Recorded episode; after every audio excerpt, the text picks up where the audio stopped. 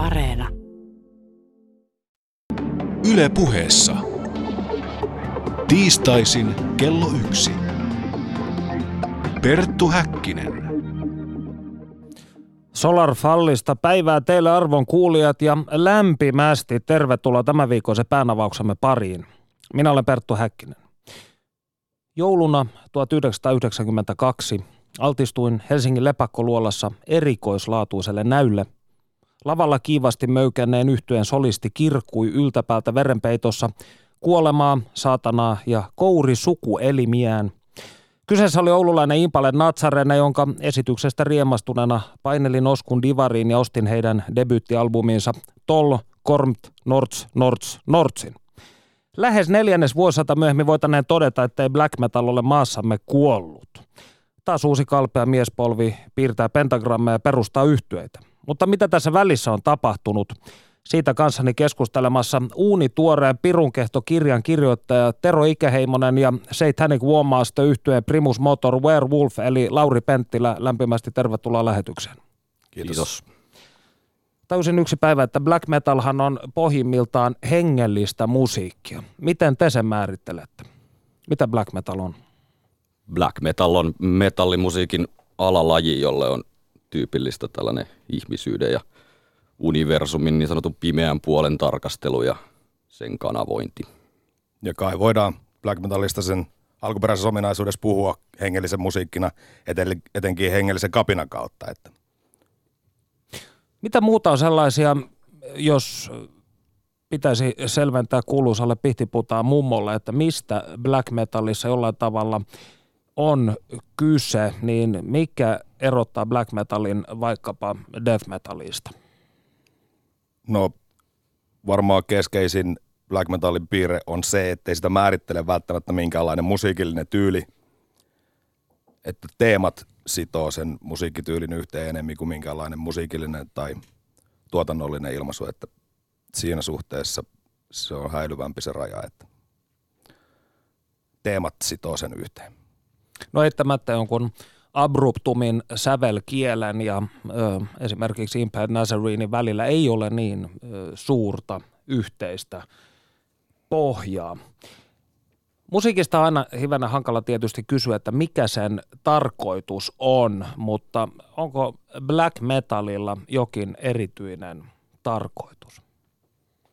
No omasta puolesta vastaisin tuohon, että sen tarkoitus on herättää kuulijassa sellaisia tunteita ja ajatuksia, joihin muu musiikki tällaisesta populaarista viihteestä puhumattakaan niin ei, ei pysty. Ja näin artistin näkökulmasta me voisin sanoa, että se tiettyjen raja-aitojen murtaminen ja sellaisten asioiden, mihin kokee kiintymystä, niin niiden kanavointi on se tärkein, tärkein ominaisuus siinä. No maailmanlaajuisesti koko liikkeen voidaan katsoa saaneen alkunsa sarkofago ja Venomin kaltaisten pioneerien työstä, josta sitten norjalaiset Meihem ja Burtsum ammensivat. Mikä oli sitten Suomessa se ensimmäinen lähtölaukaus tai ensimmäinen yhtiö, joka aloitti koko toiminnan? No kyllä se Beherit on, eli rovaniemeläinen Beherit, joka perustettiin siinä loppuvuodesta 89, eli sitä ennenkin on, on tota jotain tällaista liikehdintää, että Vantaalla esimerkiksi Seitani Kiivol-niminen bändi ja ja sitten imatralainen Holy Hell, joka ei musiikillisesti muistuttanut yhtään black metallia, mutta demon nimikin oli jo Kill Jesus ja teemat oli hyvin semmoisia raisuja, niin voidaan katsoa, että se on tällainen henkinen esitaistelija kyllä ollut, mutta Beherit, Beherittiä kyllä yleisesti ottaen pidetään ensimmäisenä selkeästi black metal-bändinä, jossa niin kuin musiikki ja sanotukset, visuaalinen ilme ja se koko meininki oli niin kuin sitä, mitä black metallina nykyään käsitetään. Se on etenkin nykypäivänä aika vahvasti kanonisoitu, että Beherit on se ensimmäinen suomalainen black metal bändi, mutta just muut aikalaiset niin kuin Impel Nazarene niin tuli samoihin aikoihin kyllä. Että. Mistä Beherit sitten ammeesi inspiraatiota? Tuossa vuosina 87-88 elettiin kuitenkin hyvin erityyppisessä maailmassa. Kaikkea tietoa ei ollut saatavilla muutamalla naksautuksella. No just tähän vähän viittasinkin, että tämä vasta on niin kuin jälkeenpäin annettu tämä ensimmäisen black metal bändin kruunu just sen takia, että siinä aikansa underground metalliskenessä niin death metal ja black metal ja trash ja kaikki tällainen, niin oli aika lailla niin kuin vielä sulassa sovussa ja Behrit myöskin itse kutsui musiikkiaan enemmän niin kuin brutaaliksi death metalliksi, että musiikillisesti ammensa aika paljon sieltä, mutta sitten tuollainen brasilialainen sarkofagoni on ollut varsin suuressa niin kuin, roolissa siinä, että mistä on haettu sitä kaikkea visuaalista luukkia. Ja Blasphemy Kanadasta. Ja Blasphemy sitten myöhemmin sillä seuraavalla demolla, niin sehän oli ihan lähestulkoon, sanotaanko nyt kauniisti, niin kunnianosoitus Blasphemylle. Että tuolta, Eikä suotte. tuolta Pohjois- ja Etelä-Amerikasta ne inspiraatiot on tullut. Viittasit tässä näihin muihin metallialakulttuureihin tai genreihin, jos nyt jotain mainitaan, niin tällaisia esimerkiksi kuin Doom ja Thrash, Death, Power Symphony, Grind ja niin edelleen. Niin miten näiden alojen entusiastit ovat aikojen saatossa suhtautuneet sitten black metalliin? No kyllähän black metalli koko se historia ajan, niin muissa metallialakulttuureissa, niin osa porukkaa on suhtautunut sillä huvittuneestikin, että – black metallin siinä hienosti ilmastuna tällaisessa skene-diskurssissa on paljon sellaista aika vakavaa meininkiä, joka sitten saattaa tällaiseen pitkälti kaljajuontiin ja hauskanpitoon keskittyvän vähän vähemmän vakavan metalliskenen silmissä näyttäytyy turhan raskalta. Ja sitten on huomannut sellaista, että tällaisen vanhemman koulukunnan niin kuin death metal-piireissä, niin black metal aiheuttaa tänäkin päivänä sellaista tietynlaista katkeruutta samaan tapaan kuin kuin, niin kuin kasaritukka heavy faneissa Nirvana ja Krunge, että tuli joku, tuli joku uusi juttu, joka tappoi niin sanotusti kaiken hauskan. Että.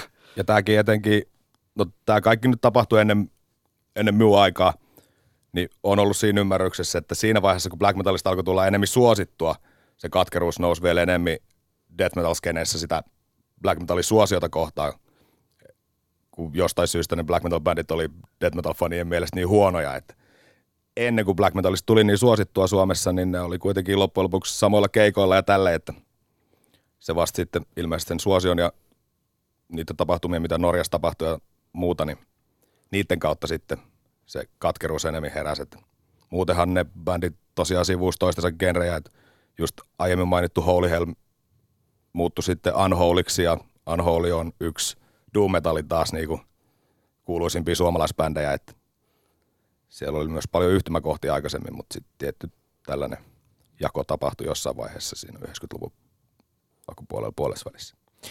Jos kuulijoille tässä muistutetaan vielä, niin mihin aikaan sinä, Lauri, tuli näihin kuvioihin mukaan?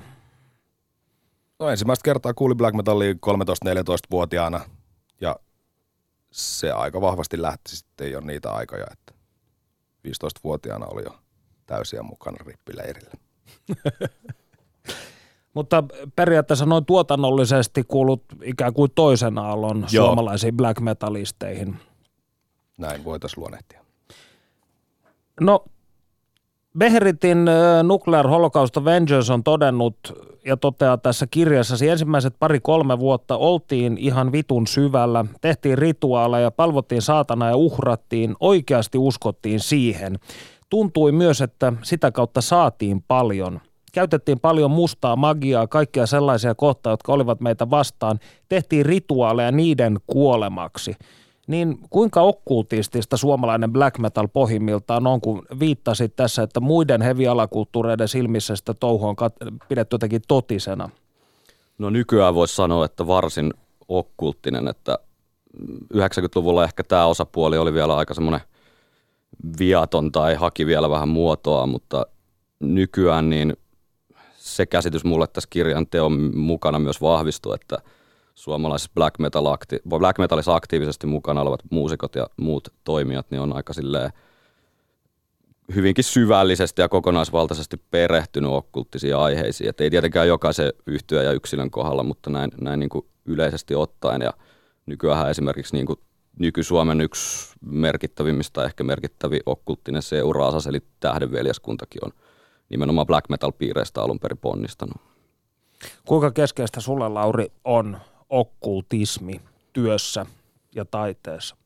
Öö, no omalla kohdalla voisi sanoa, että se enemmän on ollut se, mistä on joskus aikaisemmin ponnistanut ja ne tietyt okkultismin, työskentelymetodit, työskentelymetodit on siirtynyt taiteeseen luonnollisesti, mutta – ihan varsinaisesti niin syviä okkulttisia piirteitä en itse kokisi, että musiikissa välttämättä kuuluu, että se on enemmän sitten se mun henkilökohtainen, henkilökohtainen ajatusmaailma ja omat uskomukset, mitkä sitten siellä taustalla on, mistä totta kai heijastuksia tulee musiikkiin, mutta on itse kuitenkin aina ihan tietoisesti pitänyt sen kuitenkin henkilökohtaisen asiana, että en, en varsinaisesti koe itseäni niin kuin sen asian saarnaajaksi. Mutta jotain, jotain energiaa kuitenkin kanavoit, mutta sitten niin kuin säveltaiteen kautta. Puhutaanpa sitten yhdestä tällaisesta hauskasta ö, menneiden vuosikymmenen tapahtumasarjasta, josta ainakin Itäkeskuksen yläasteella hyvin paljon puhuttiin 90-luvun alussa. Nimittäin 90-luvun alun Suomi-Norja Black Metal Kalabaliikista, eli pomppöisesti ilmaistuna Dark Warista. Tuolla Burtsumin Varg Vikerne suosi haastattelussa ampuvansa Beherit ja Impale Natsaren jäsenet konepistoolilla, jos he, jos he uskaltautuvat Norjan maaperälle. Tappouhkauksia Mika Luttiselle sateli paitsi Norjasta myös myöhemmin Saksasta ja Ranskasta. Niin mistä kaikki lähti ja minkä kokoluokan konfliktista oli tosiasiallisesti kysymys? No koko luokaltaan niin ehkä konflikti voi olla just hyvinkin paljon käyty siellä yläasteen röökipaikalla, että Dark War on kyllä, niin kuin sanoit tuossa, niin hyvinkin pompöösi ilmaisu tälle, tälle tota, tapahtumasarjalle, joka loppupeleissä oli kuitenkin pienlehtien palstoilla ja levyjen kanssa siis käyty tällainen sanasota, että kyllä se pitkälti lähti siitä, että Impe Nazariin tai Mika Luttinen varhaisissa haastatteluissa niin hyvinkin paljon promotoi Anton LaVein Church of Satanin tota, puolesta ja se sitten taas Norjassa hiers vahvasti vastaan, koska he näki taas, että Church of Satan on tällainen elämää rakastavien ateistien ja hedonistien juttu, mikä oli sitten varmaan heille niin kuin kristityn jälkeen suunnilleen pahin asia. Mutta tota, tämä on yksi tällaisista myyteistä, jonka taustalla oleva todellisuus on ehkä vähän sellainen tylsä, että käytännössä se oli Viikkernäisen ja Luttisen välinen sanasota, eikä sen kummempaa. Eli voisiko sitä verrata jollain tavalla vakavuudeltaan tällaiseen nykyaikaiseen Facebook-kiistelyyn? Kyllä varmasti, että Se on aika lähellä sitä. joo, juuri näin. No jos ajatellaan retrospektiivisesti, niin muutamia kirkkojahan on Suomessa palannut ja hautakiviä kaatunut muun muassa Kuivanon hautuu maalla, mutta Norjan touhuihin verrattuna aivan samoille tasoille ei olla päästy. Hyvinkään paloittelusurmaa lukuottamatta esimerkiksi ihmisuhreilta on vältytty, niin onko sinulla selitystä siihen tai selitysmalli, että miksi näin on? No joo, siis sanoisin itse asiassa, että ihmisuhreilta ei ole vältytty, mutta jotenkin sellaiseen suomalaiseen tyyliin, niin ne uhraukset, uhraukset on kohdistunut sit omaa henkeä eikä jonkun muun henkeä, että yllätti jopa, että miten moni on tavallaan black metallin syövereihin sitten lopulta uponnut tässä historian aikana, että Selitätkö hivenen tarkemmin? Siis tarkoitan, että niinku suomalaiset ovat, suomalaiset ne harvat, jotka on kuolleet, niin on niinku kuolleet sitten oman käden kautta. Että mä, mä, sanoisin, että tämä, tämä henkirikos on niin vakava asia ja uutisointi sellaisesta on niin laajaa, kuten, kuten niinku kuuluukin, niin, niin tota, on saattanut vähän hämärtyä se fakta, että ei nyt black metal muusikot ole näissä henkirikosten tehtailussa hirveästi kunnostautunut sitten vuoden 1993. Mutta Ja- on sitten myös, on ollut tapauksia ihan viime vuosinakin, että on, ja bändienkin tyyppejä on syyllistynyt henkirikoksiin, mutta niitä ei ole sitten vaan yhdistetty, eikä siitä ole tehty mitään mediahalota. Mm. Eli ne ei ollut ikään kuin tässä black metal kontekstissa, jos nyt näin sanotaan. Niin, mutta on, on ollut useitakin sellaisia, mitkä nyt varmaan on parempi jättää mainitsematta, mutta on. Joo, ja tuohon kirkon polttoihin voisi sanoa, että, että se nyt oli sellainen siinä ajassa ja ympäristössä tapahtunut, Norjassa tapahtunut ainutlaatuinen ilmiö, jonka toistaminen niin kuin muualla niin tuskin olisi ollut edes mahdollista eikä edes tarpeellista, että se ajoi siinä hetkessä sen tehtävän, mikä sillä oli. Ja siinä just oli se, Norjassa varmaan oli muutenkin, että kaikki, kaikki black metalin liittyvä vedettiin niin äärimmilleen, mikä myös sitten henkii tästä, että niillä oli Church of Satania vastaan niin kovat antipatiat tuli myös siitä, että kaikki piti olla äärimmäistä jo silleen, että se meni kaiken filosofiaa ja kaiken edelle, että haettiin vaan sitä täydellistä niin kuin vastakohtaa sille, mikä oli aikaisemmin ollut rajua death metallissa ja tällaista, että työnnettiin niitä raja-aitoja vielä kauemmas. Eli klassinen true ja false erottanut. Niinkin voidaan sanoa. Tämä jäi kiinnostamaan vaan äsken, kun mainitsit siitä, että kun kirjaa teit, niin huomasit, että aika moni on lähtenyt oman käden kautta, niin paljonko tämmöisiä tarinoita sulla tuli vastaan sitten? No sellainen hyvän kokoinen kourallinen, että en mä nyt tästä hatusta viitti tarkkaan lukemaan heittää, mutta yllättävän monen bändin taustalta löytyy sit sitä, että jäseniä on lähtenyt tai ihan lähipiiristä on sitten lähtenyt porukkaa. Onko Lauri huomannut sama ilmiön?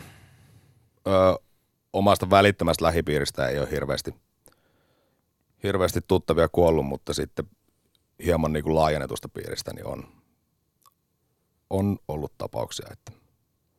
Ja Itä-Suomi on käsittääkseni myös sellaista seutua, että siellä, siellä tämä jollain tavalla kuuluu kulttuuriin myös. No, yksi tällainen asia, mikä välillä nousee mieleen, on tietysti kaikkien musiikkialakulttuurien keskinäiset siis kinastelut. Ja viimeksi tämä nousi toukokuussa tapetille, kun Impel Nazarenein Luttinen lähetti konsertissa terveiset muun muassa Thai Serpentissä ja Beheritissä toimineelle tai toimivalle Sami Tenetsille ja viiden minuutin monologi voittaneen tiivistä ilmaukseen vittu sä jätkäut saatana perseestä, niin kuinka riitaisaa sakkia suomalaiset black metallistit ovat keskenään? Ainakaan tällä hetkellä en voi sanoa, että olisi mitenkään erityisen riitaisia. Että tästä kyseisestä tapauksesta en kommentoi millään tavalla ja omasta puolestani voin sanoa, että ei oikeastaan muiden bändien touhut kiinnosta senkään verta, että viittisessä ruveta mitään hirveitä riitoja kehittelemään. Joo, kyllä se näin on, että piirit on sen verran pienet, että suurin piirtein kaikki muusikot Suomessa tuntee toisensa ainakin jollain tasolla ja niistäkin iso osa sitten niin hyvin, että voidaan varmaan puhua ihan kaveri- ja ystävyyssuhteesta, että kyllä ne semmoiset skene-riidat on aika harvinaisia nykyään. Eli skene toimii yhdessä ja ikään kuin pyrkii ajamaan jotain asiaa ja unohtaa pienet erimielisyytensä. Joo, Voisiko sanoa näin? Onneksi on kuitenkin vallalla sellainen terve mentaliteetti, että kaikki keskittyy enemmän omaa toimintaansa nyt kuin siihen, että onko ton toisen bändin nyt olevina parempi vai ei. No suomalainen black metal on maailmalla verrattain arvostettua. Kun yhdysvaltalainen äärimetallin keskittynyt Decibel-lehti listasi vuonna 2013 kaikkien aikojen sata parasta black metal-albumia, Behritin Drawing Down the Moon löytyy sieltä kymmenen. Jättäen taakseen esimerkiksi Bathorin debyyttilevyn Dark Throne, Under Funeral Moonin ja Celtic Frostin Morbid Talesin kaltaisia genren kivijalkateoksia. Kuinka suosittua suomalainen black metal maailmalla sitten on? Se on tällä hetkellä varmaan suositumpaa kuin koskaan.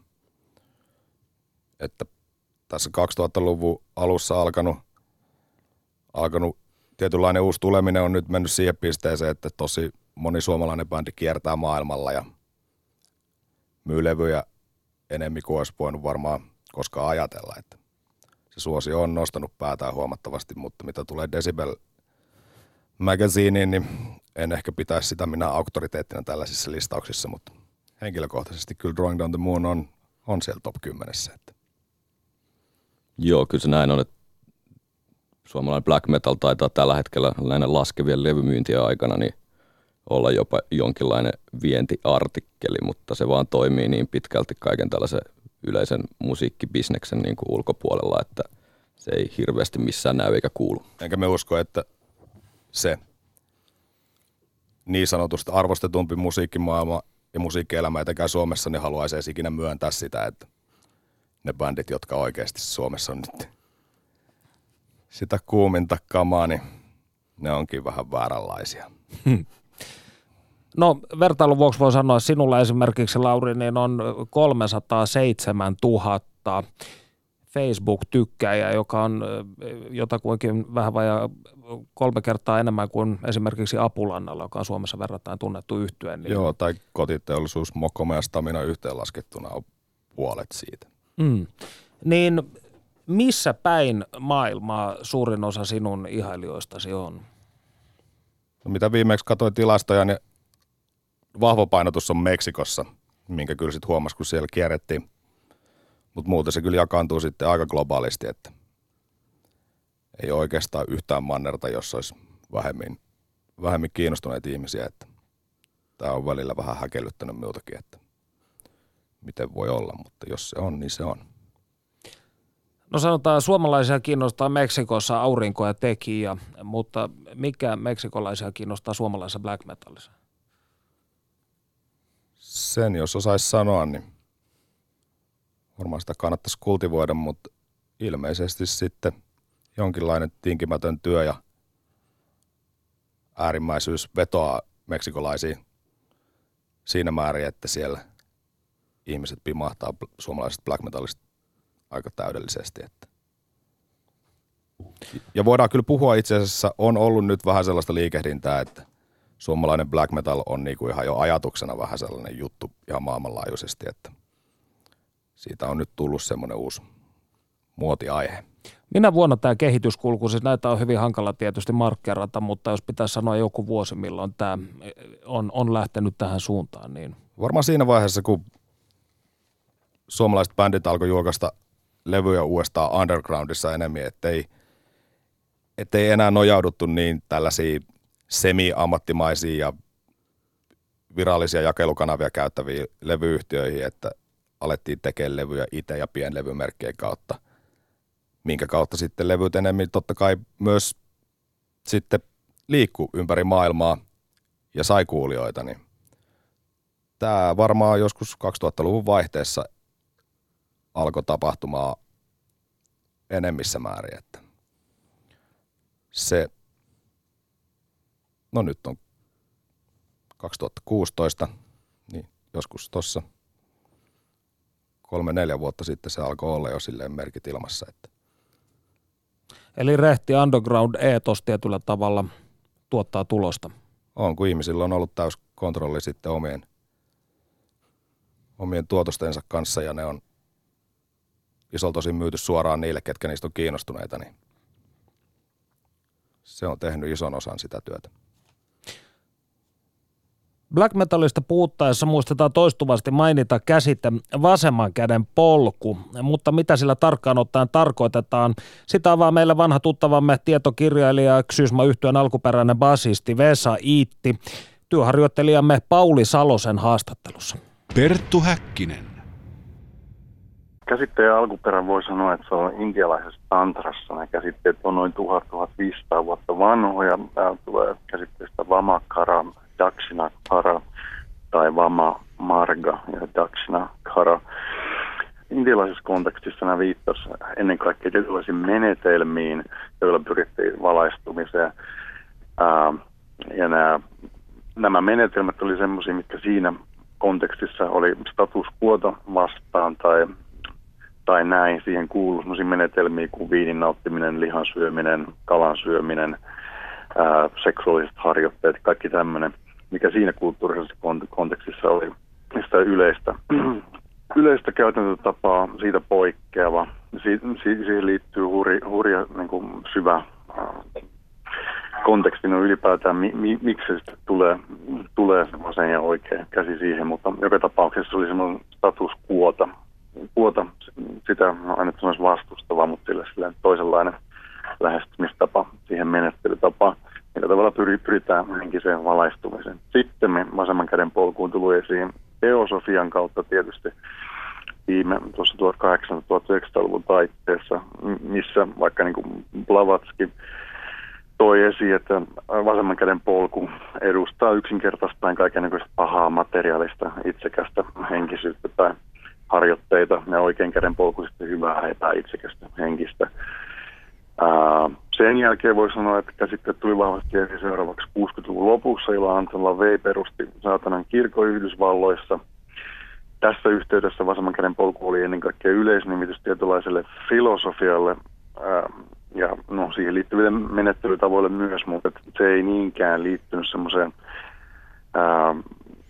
kulttuurissa vallitsevaa laajempaa henkisten pyrkimysten kontekstiin, vaan se oli ihan eri juttu. Sitten tietysti käsitetään käytetty paljon myös muun muassa Setin temppelissä, jossa se on myös yleisnimitys tietynlaiselle filosofialle, johon liittyy myös menettelytavat. Ähm, muitakin ryhmiä tulkintoja löytyy. Suomessa vaikka tämmöinen ryhmä kuin Asaselin tähti on puhunut vasemman käden polusta tai tiestä. Sitten on muita, muita yksilöitä, ryhmiä kanssa puhunut tästä, ja nämä usein on eri mieltä tämän laveilaisen ja Setin temppelin käsityksen määritelmän kanssa näistä asioista. Yleisesti voisi sanoa, että, että, että vasemman käden polku on yksilöä korostava, oikean käden polku nähdään, että se korostaa taas niin kuin enemmän kollektiivia, sellaista status quota, hyvin perinteisiä tapoja katsoa asioita. Tällainen kuin tohtori Stephen Flowers on tehnyt tämmöisen hyvin hyvän äh, paketin, miltä voi katsoa tätä, että vasemman polkuun kuuluu tällaisia asioita kuin ensinnäkin itse jumalallistaminen, no kuuluu individualismi, siihen liittyen itse initiaatio tai itse kehitys ja magian käyttö, sitten antinomismi, mikä on just tätä status quota haastava ajattelu ja toiminta. Jos todella todella lyhyesti koittaa pistää, niin ehkä noin. Sanoisitko, että nämä ovat ne keskeisimmät erot vasemman ja oikean käden polkujen välillä, nämä mitä mainitsit, individualismi versus kollektivismi ja itsensä jumalallistaminen versus sitten tällaisen niin kuin, ulkopuolisen Jumalan palvonta? No kyllä se noin voi sanoa. Siinä ei välttämättä tarvita mitään ulkopuolista Jumalaa, vaan sitä, se, voi, se voi olla ihan vastaan sellaista niin yleistatuskuota, ihan niin kuin materialistista, kollektiivista, yleisesti vallitsevaa maailmankatsomustakin. Ja on kyse radikaalista individualismista, joka vastaa sille yleinen kulttuurinen mm, näkemys asioista noin yleisesti. Että yksilö, niin kuin yksilö, joka haastaa kollektiivin. Niin, eli voisiko sanoa, että tässä oikean käden polussa on usein kyse niin kutsutusta valtavirrasta? Joo, kyllä. Perttu Häkkinen. Vasemman käden polun seuraajat palvovat pimeyden ruhtinasta, mutta kyseessä ei kuitenkaan ole punainen sarvipää hiilihanko kourassaan. Niin, niin millä tavoin pimeyden ruhtinas näyttäytyy vasemman käden polun seuraajille, tai mitä pimeyden ruhtinas symboloi? No tuo, kuulin oikein, sä käytit sanaa ähm, seuraavat. Se sisältää sellaisia konnotaatioita, mistä varmasti monet, ketkä itse asiassa laskee kuuluvaksi vasemman käden pol, poluharjoittajiin, niin ärähtävät, että se ei seuraa yhtään ketään. Mutta tästä riippumatta nyt, mitä, mitä, mitä tämä entiteetti tai käsite heille merkkaa, niin no, intialaisessa tantrassa – Ää, tätä käsitettä pimeyden ruhtinas ei tietysti ollut ollenkaan. Lavelaisessa satanismissa saatana oli ennen kaikkea mm, heittomerkeissä luonnon pimeä voima, tietynlaisen kosmisen kapinallisen arkkityyppi, symboli tällaiselle radikaalille individualismille. Ontologisessa mielessä tietysti mielessä lavelaiset satanistit näkee, että saatana ei tietyllä tavalla oikeasti olemassakaan, se ainoastaan symboli. Lavelainen satanismi on ylipäätään niin kuin puhtaasti materialistista, ateistista filosofiaa ja toimintaa. Setitemppelissä taas Pimeyden ruhtinas on hyvin runollinen ilmaisu asialle, jota voidaan sanoa erillisen älyn periaatteeksi tai sen muodoksi, ää, mikä, mikä voi yksinkertaisesti sanoa, että kyse on itse tietoisuudesta.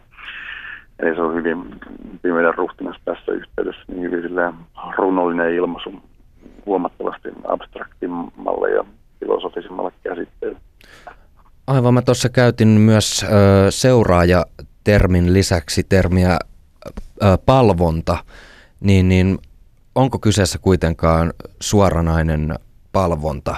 No se ei tähän kontekstiin sovi, sovi ollenkaan. Että se, jos kysyy tämän polun eri ilmentymiä harjoittajilta palvouksen pimeyden ruhtinasta tai setiä tai millä nimellä hän haluaa kutsuakaan, niin, niin sanoo tietysti jyrkästi ei. Että se on hyvin, siinä on hyvin erilainen jäsen, jäsenystapa.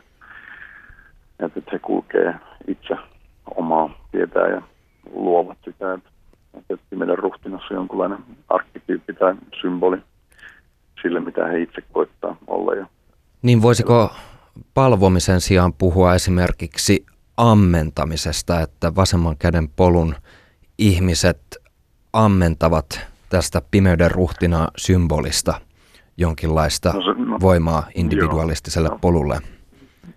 Mm, se on paljon luontevampi ilmaisu kyllä. Mitkä ovat yleisimmät väärinkäsitykset vasemman käden polusta? No, jos tuo termi sanoo, sanoo yhtään mitään jollekin keneltä tätä kysyy, niin ne varmaan samat, mitkä mielletään noin yleisesti satanismiin. Eli se, että siihen liittyy kaiken näköistä holtitonta toimintaa pahimmillaan tyyli just jotain, jotain, jotain henkirikoksia tai rituaalimurhia tai kirkon polttoja tai tämmöistä, mutta et, nämä on, nämä on näitä varmaan ehkä tuo voisi lisätä sen, että, että, että vasemman käden polku tai satanismi, jos sen ihmiset siihen mieltää, niin että, että se on ennen kaikkea ainoastaan nuorten ihmisten juttuja tai toimintaa.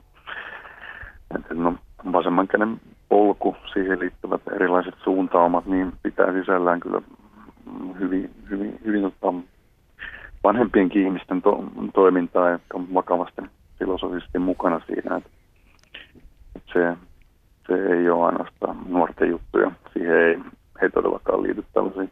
Osaatko sanoa, että, että miten tällaiset käsitykset, että, että tämä pimeyden ruhtinas inspiro, inspiroi tällaisia veriuhrien ja edesvastuuttoman hedonismin kaltaista mielettömyyttä, että mistä tällaiset käsitykset ovat syntyneet?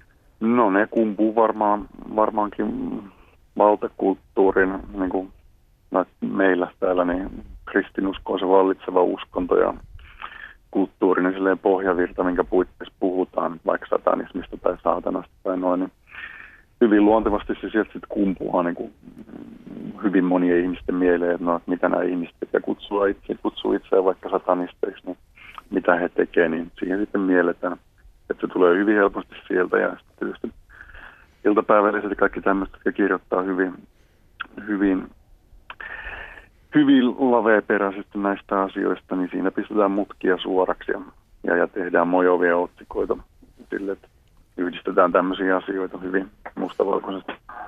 Entäs sitten tällaiset esitykset vasemman käden polusta ja satanismista öm, elokuvissa ja musiikissa, ovatko nekin sitten vaikuttaneet jotenkin tällaiseen yleiseen käsitykseen, että mistä tällaisissa suuntauksissa on kyse? Aivan varmasti.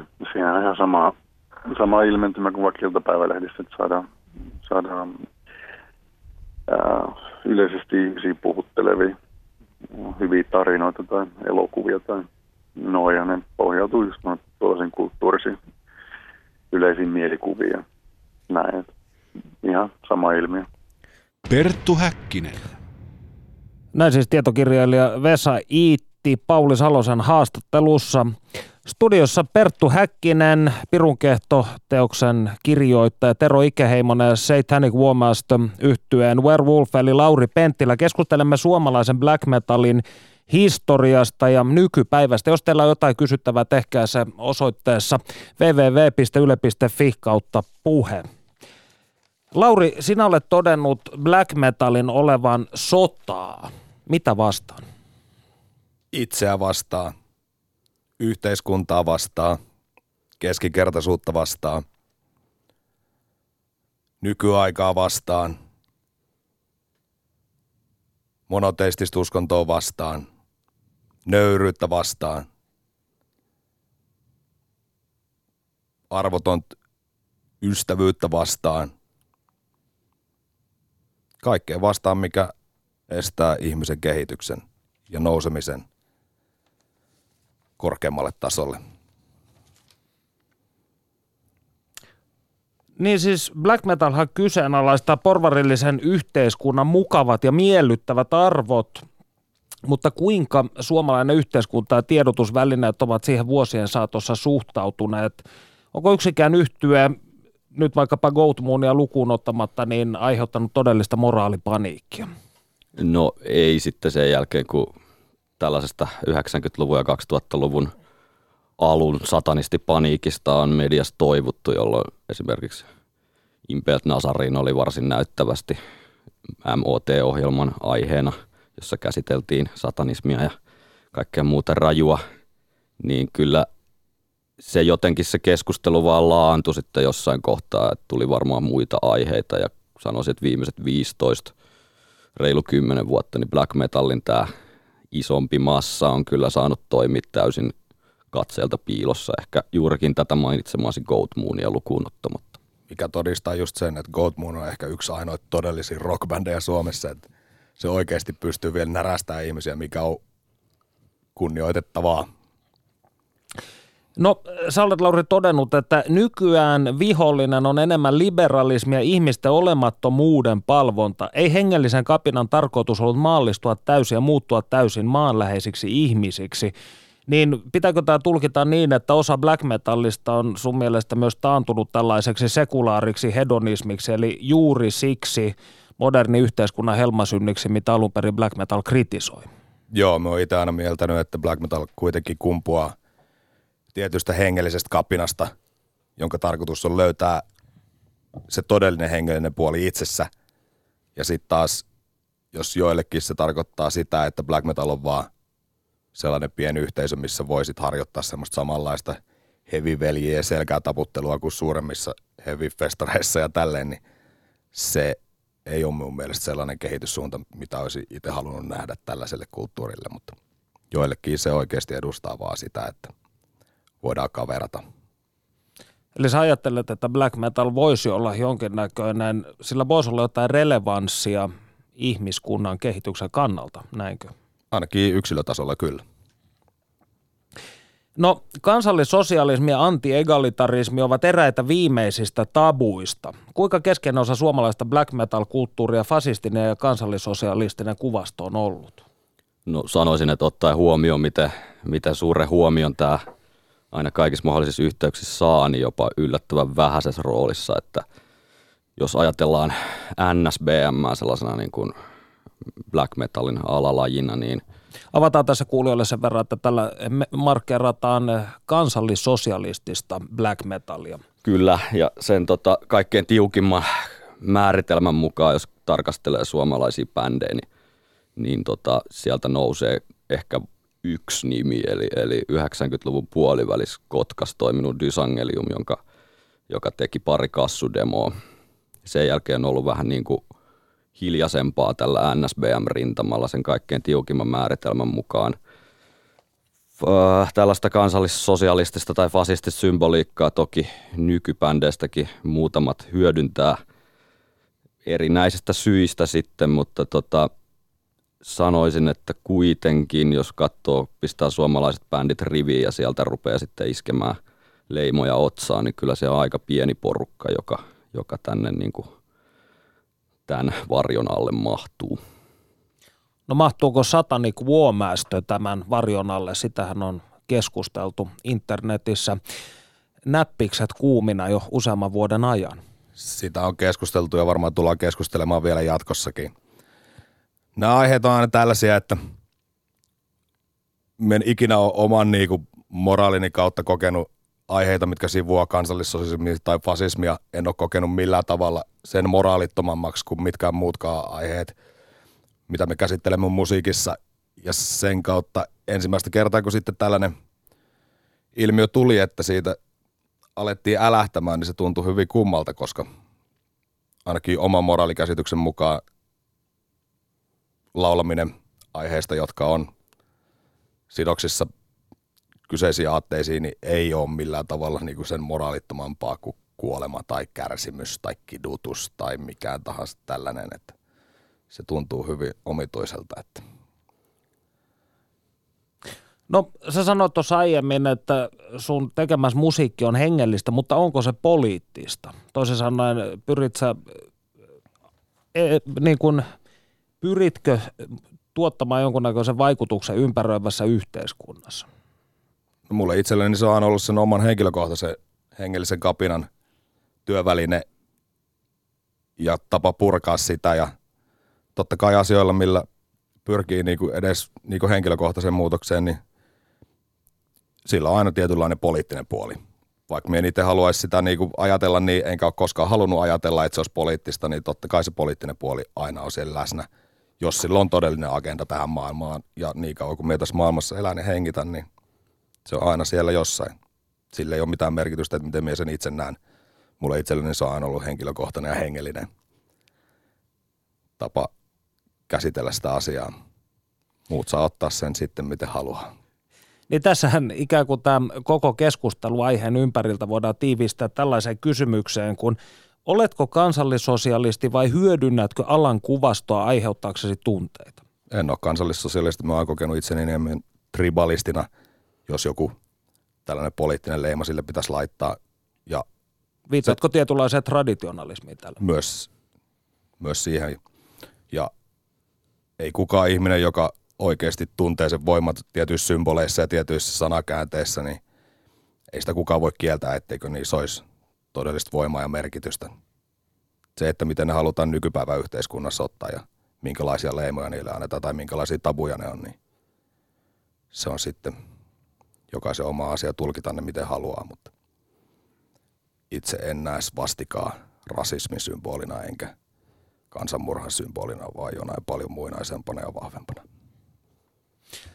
No nyt kun päästiin tälle symbolitasolle, niin black metalistahan on mahdotonta puhua ottamatta vanhaa vihtahousua tai valonkantajaa, mistä kulmasta nyt kyseinen arkkityyppi halutaankin nähdä, niin mitä saatana teille symboloi? Psykologista arkkityyppiä, todellista ontologisesti olemassa olevaa voimaa vai jotain muuta?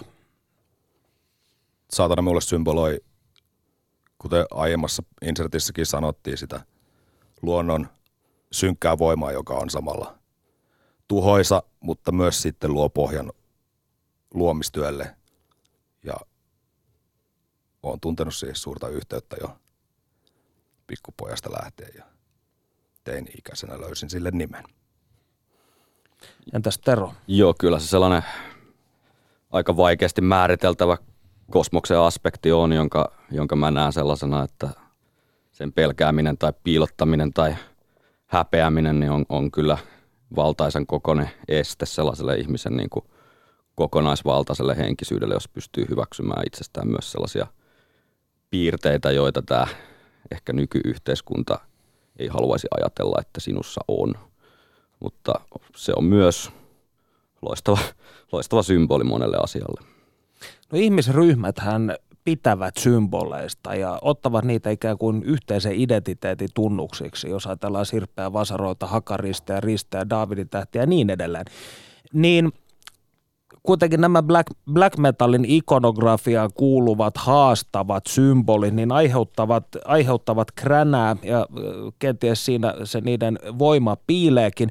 Mutta Kuinka paljon esimerkiksi sinulta on, Lauri, peruttu keikkoja? Onko sinulta peruttu konsertteja sen takia, että sinua, on, tai sinua pidetään kansallisosialista? On peruttu, että on ollut isoikin festivaaleja, mihin on pyötty soittamaan, niin kuin Hellfest Ranskassa ja Incubate-festivaali Hollannissa, mihin on buukattu keikkoja, mitkä on sitten ulkopuolisen protestoinnin takia peruttu täysin asiayhteyksistä irrotettujen lyriikkapätkien ja muiden vastaavien syiden takia, mutta Onko tämä ulkopuolinen taho Antifa?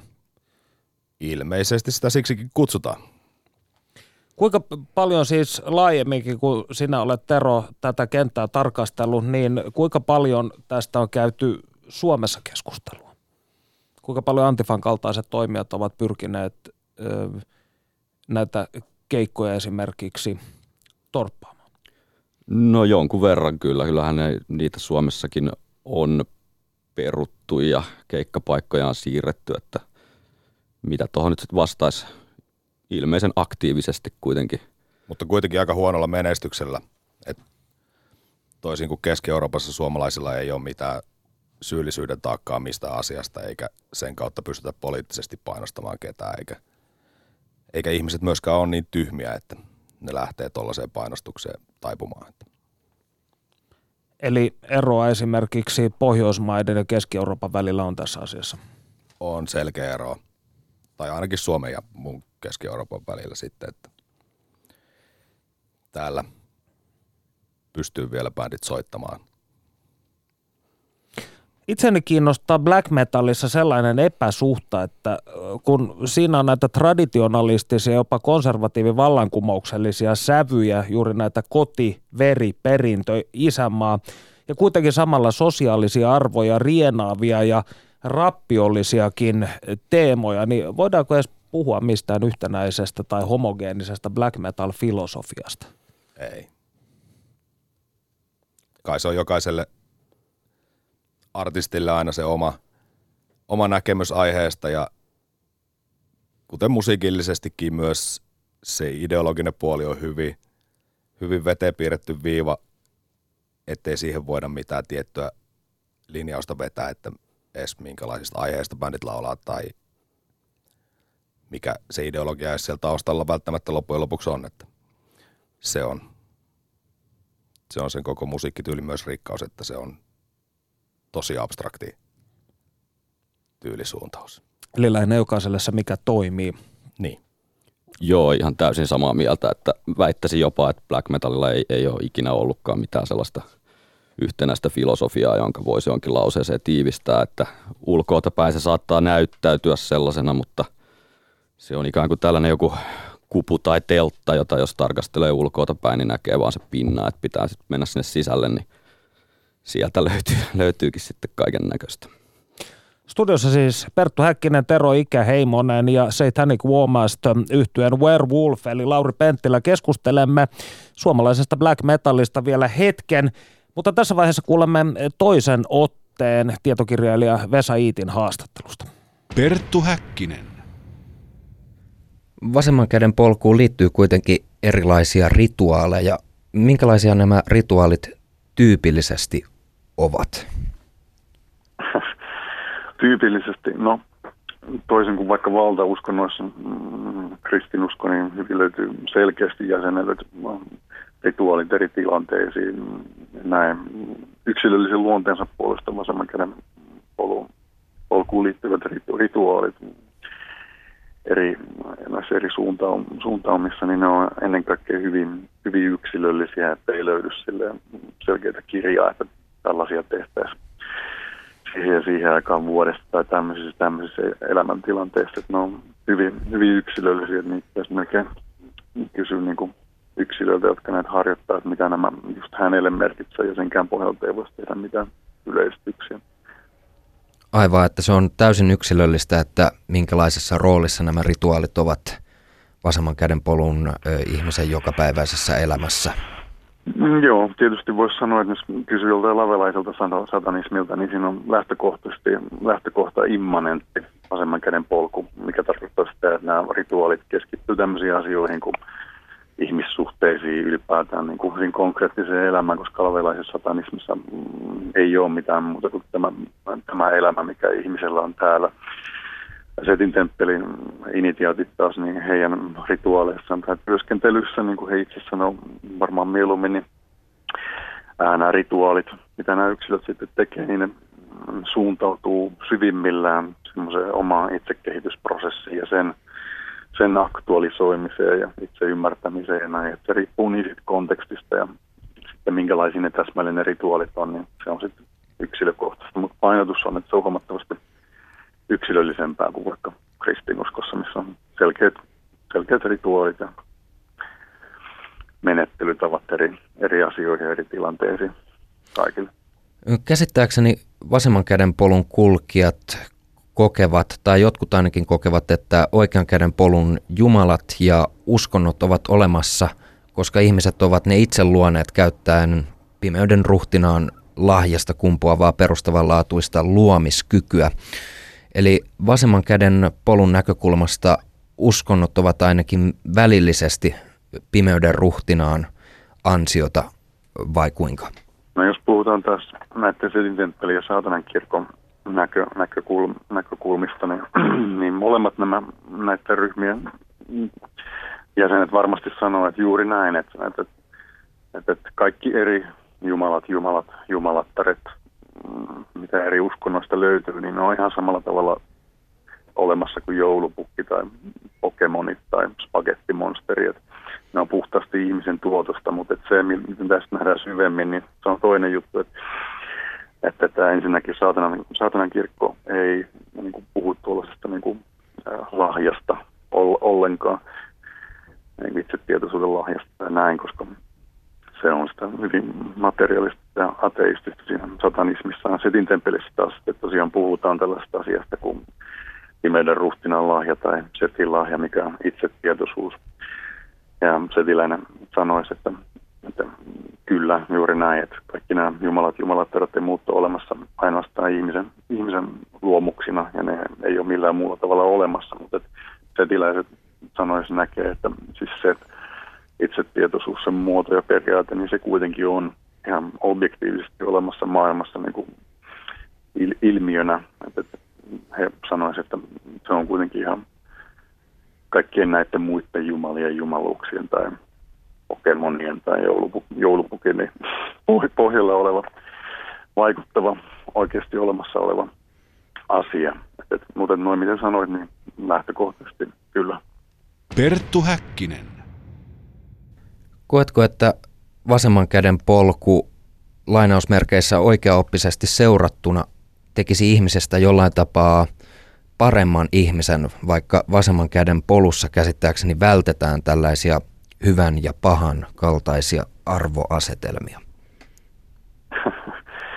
No, mä en tähän omaa henkilö, niin kuin omaa mielipidettäni pistänyt, koitan nyt puhua noista, ketkä tuolla polulla on. Äh, siis tuo oikea oppinen, niin mitä se sitten tarkoittaa, niin no, äh, uskoisin, että ketkä, ketkä tuota polkua kokee kulkevansa, niin, niin aina, he kokee varmaan, että ainakin heille itselleen sen, sen kulkeminen on, on parempaa ja aidompaa kuin vaikka, tai sen mukaan eläminen on ainakin heille itselleen parempaa ja aidompaa kuin vaikka raamatun tai koranin, koranin oppien mukaaminen elä, eläminen, mutta et, ää, aika yleisesti nämä ihmiset ei kuitenkaan koe, että tällainen tapa lähestyä maailmaa kysymyksiä olisi kaikille ihmisille paras mahdollinen.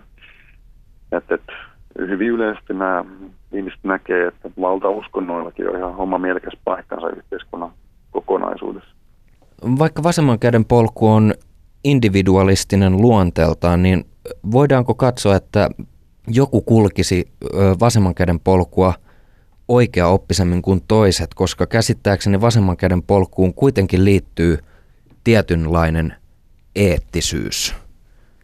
Mm, no, jos kysyy lavelaiselta satanistilta tästä asiasta, niin he varmasti pitää itseään sitä niinä, ketkä kaikkein oikein oppisimmin sitä polkua kulkee. Jos kysyy setiläisiltä samasta asiasta, niin he näkee sen ihan sitten taas omasta näkövinkkelistä. Ja sitten näiden ryhmien sisällä vielä keskustellaan siitä, että mikä nyt sitten on paras, niin kuin kaikkein niin kuin parhaiten argumentoitua ää, näkökulmaa joihinkin asioihin sitä lavelaista satanismista tai setiläisestä perspektiivistä katsoen, mikä kaikkein parhaiten perustellusti just, just sitä, että tämmöinen oikea oppisuuskysymys on, on, on aika vaikea. Ja tuo eettisyys, minkä mainitsit, niin se nyt on vain yksi ulottuvuus tämmöisessä keskustelussa. Että siihen oikea oppisuuteen, jos mä katsoo, että mitä näiden ryhmien sisällä niin puhutaan, mikä nyt sitä kaikkein parhaiten perusteltuu heidän ryhmän sisäistä vasemman käden polkuun, niin sen lisäksi löytyy tietysti muita kulmia, niin kuin ontologia ja, ja, ja, ja kaik, kaik, kaikkea mahdollista, mitä nyt pakettiin kuuluu, että, että, että se oikeaoppisuuskysymys on hyvin, hyvin, hyvin vaikea. Samahan löytyy vaikka kristinuskosta, että kysyy, että mikä kristinuskon variaatio on se kaikkein oikea oppisin, niin siinä on, siinä on mojova keskustelu ja oppiriita pystyssä. Perttu Häkkinen. Ja näin siis tietokirjailija Vesa Iitti Pauli Salosen haastattelussa. Studiossa Perttu Häkkinen, Pirukehtokirja kirjoittaa Tero Ikäheimonen ja Satanic Warmaster yhtyeen Werewolf eli Lauri Penttilä. Keskustelemme vielä Tuokion kotimaisesta black metalista. Huutolaatikosta kansaparista saapui tällainen kiinnostava kysymys. Onko BM-skenessä lainkaan naisbändejä? Käytännössä ei. Käytännössä ei, että mitään tota, suurta estettä en ole itse ainakaan havainnut, että tällaiselle asialle olisi, mutta jostain syystä tätä kauniimpaa sukupuolta ei toi black metalin soittaminen ole niin kauheasti puhutellut. No, jos ajatellaan suomalaista black metalia, niin mikä siinä on oma leimaista? Mikä on se ö, ikään kuin elementti tai elementtien sarja, mikä ulkomaalaisiakin aiheessa kiinnostaa? No mä tiivistäisin se sanan rehellisyys, että – suomalaiset bändit ja niiden taustalla olevat muusikot niin on hyvin pitkälle sellaisia kuin ne väittääkin olevan, että rahan, huumeiden, seksin perässä, niin kotimaassa ei bändit paljon juokse, koska mitään näistä ei ole täällä tarjolla. Joo, ei ole koskaan suomalaisessa black metalissa opportunistit hirveästi, hirveästi juhlinut. Hyvä esimerkki on vieläkin voimassa tai toiminnassa oleva Inferno Magazine perustaja Sauli Vuotihan 90-luvun loppupuolella yritti black metal skeneen kovasti ja kirjekavereille valehteli oma ulkonäköisen ja feikkas oman bändinsä demon ja varasti ruotsalaisen Algajonin treeninauhan ja jäi kiinni siitä ja sen jälkeen väitti vielä vetäneensä Warlocken tyrannosta köniä ja kaikkea tällaista, että ei ole yleensä sellaisilla jätkillä ollut hirveän pitkä polku suomalaisessa black metalissa ja nyt eletään sitten uutta aikakautta, kun suosio on aika huipussaan ja alkaa pikkuhiljaa näkyä, että siellä on opportunista ja kitarat kädessä, että saa nähdä mitä niistäkin sitten tulee. Eli siis tämä klassinen true false jaottelu, joka on elänyt jo 80-90-luvun taitteesta, niin tietyllä tapaa elää yhäkin. Kyllä elää ja niiden, niiden kanssa kyllä osataan jo toimia aika hyvin, että ne lähtee vapaaehtoisesti tai väkisin. Mikä sitten on kotimaisen black metalin? Tässä on paljon puhuttu siitä, että se on suositumpaa kuin koskaan, mutta missä te näette sen kymmenen vuoden päästä? Vai helvetti on rajana? Visioikaa. Mä uskon, että ollaan suurin piirtein samassa tilanteessa kuin nyt. Että ehkä jonkinlainen suosion piikki saattaa vielä niin kuin jatkuu, mutta kotimainen black metal on koko historiansa ajan osoittanut, että se viihtyy ja elää ja hengittää siellä valtavirtakulttuurin varjoissa ja en usko, että tilanne sen suhteen radikaalisti muuttuu. Se suhde ei välttämättä muutu, mutta ehkä se ääni sieltä jostain varjoista muuttuu vielä kovemmaksi. Eli uskot, että vielä äärimmäisempään mennään? Ehdottomasti. No niin, hyvä. Tähän on hyvä lopettaa. Lämmin kiitos vierailusta Tero ja Lauri. Kiitos. Kiitos. Me palaamme ensi viikolla asiaan jälleen uusin kujein siihen asti Luciferin siunausta. Yle puheessa. Tiistaisin kello yksi. Perttu Häkkinen.